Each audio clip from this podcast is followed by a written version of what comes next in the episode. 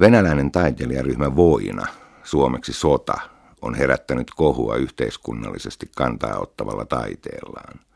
Voinan aktiot ovat myös herättäneet keskustelua siitä, missä kulkevat taiteen rajat. Ryhmä muun muassa maalasi toissa vuonna yhteen Pietarin kuuluisista nostosilloista 65 metriä korkean peniksen, joka siltaa nostettaessa nousi sojottamaan kohti turvallisuuspalvelu FSBn paikallista päämajaa. Samana kesänä yksi ryhmän jäsenistä vapautti varastamalla supermarketista kanan ja salakuljetti sen vaginassaan ulos liikkeestä. Performanssi tietenkin videoitiin kuten sekin tapahtuma, jossa Voina viime uutena vuotena poltti polttopulloilla poliisiauton. Aktio oli kuulemma uuden vuoden lahja kaikille venäläisille poliittisille vangeille. Voinan jäseniä on ollut useasta syystä putkassa ja myös oikeudessa. Tällä hetkellä kahta ryhmän jäsentä odottaa seitsemän vuoden tuomio huliganismista. Voinan toiminta on herättänyt myös aina silloin tällöin vilkastuvan keskustelun taiteen rajoista – Voiko kaikki taiteeksi nimitetty olla taidetta? Voiko siis poliisiauton polttaminen olla taiteellinen performanssi? Voina itse sanoo, ettei aktio ollut taidetta, vaan taiteen tuolla puolen.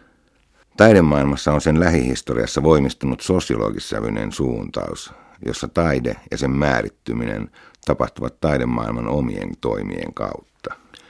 Kyse on yksinkertaisesti vallasta – jos jollakin taideinstituution tahoilla on valtaa käsitellä jotain asiaa taiteena, taidetta siitä tulee. Ovat ihmiset sielussaan sitten mitä mieltä tahansa. Jos joku arvostettu taidelehti käsittelee asiaa sivuillaan, kyseessä on taide. Jos joku taidemuseo laittaa asian esille, kyseessä on taide. Ja on taiteilijoillakin oma valtansa. Jos kollegat arvostavat jotain asiaa taiteena, kyseessä on taide. Esimerkiksi Voinan aktiot täyttävät tässä suhteessa kaikki taiteen tunnusmerkit. Niitä on käsitelty Art Forumissa, Flash Artissa ja Art Newsissa, kaikki arvostettuja kansainvälisiä taidelehtiä.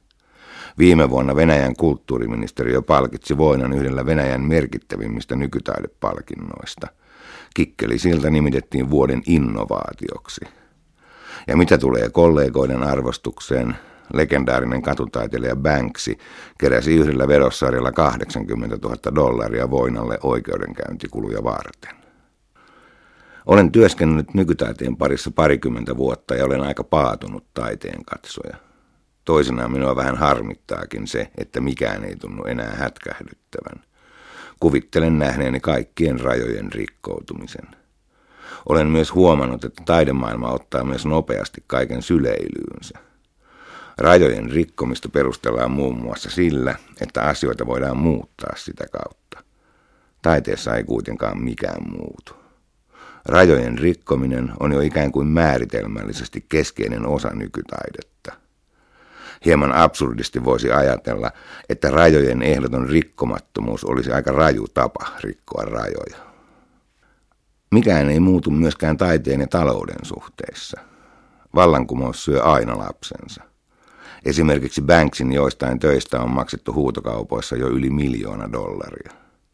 Kaikesta voinan toimintaan liittyvästä dokumentaarisesta materiaalista tulee epäilemättä melko pian äärimmäisen kysyttyä keräilytavaraa.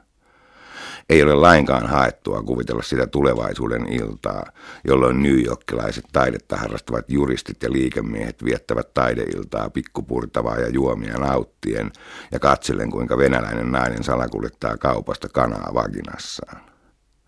Tällainen mielikuva tuntuu minusta jostain syystä melko inhottavalta. Samalla joudun kuitenkin tunnustamaan, että kaikki tapahtuu sen takia, että kyseessä on nimenomaan taide, jota kulttuurimme arvostaa monin tavoin jos sisältö olisi sama, mutta konteksti toinen. Jos siis kyseessä olisi vaikkapa raakaa kananlihaa käyttävä fetisistinen pornografia, sellaistakin tässä oudossa maailmassa varmaan esiintyy, tilanne olisi ihan toinen, eikä kukaan osallistujista olisi siitä erityisen ylpeä. Mutta voimme kuvitella, että yksi videon katsojista onkin Museum of Modern Artin tukisäätiön hallituksen jäsen ja on juuri lahjoittamassa videota kalliine esitysoikeuksineen museon kokoelmiin. Yksityinen ihminen voi yrittää vaikuttaa muun muassa äänestyskäyttäytymisellään yhteiskunnan asioihin. Taiteessa ei äänestetä kuin ehkä jonkun näyttelyn yleisön suosikista. Taiteessa ei tavallisen kansalaisen äänellä ole mitään käyttöä. Vaikka kuinka väittäisit, että poliisiauton polttaminen ei voi olla taidetta, et mahda sille mitään, jos taideinstituutio sen sellaiseksi luokittelee ja hankkii sinun verorahoillesi siitä tehdyn videon taidemuseoonsa. Demokratiaa vaativa nykytaide on institutionaalisissa puitteissaan varsin epädemokraattinen. Mitenkähän sen kimppuun voisi hyökätä taiteen keinoin? Kuinka vastustaa sen syleilyä?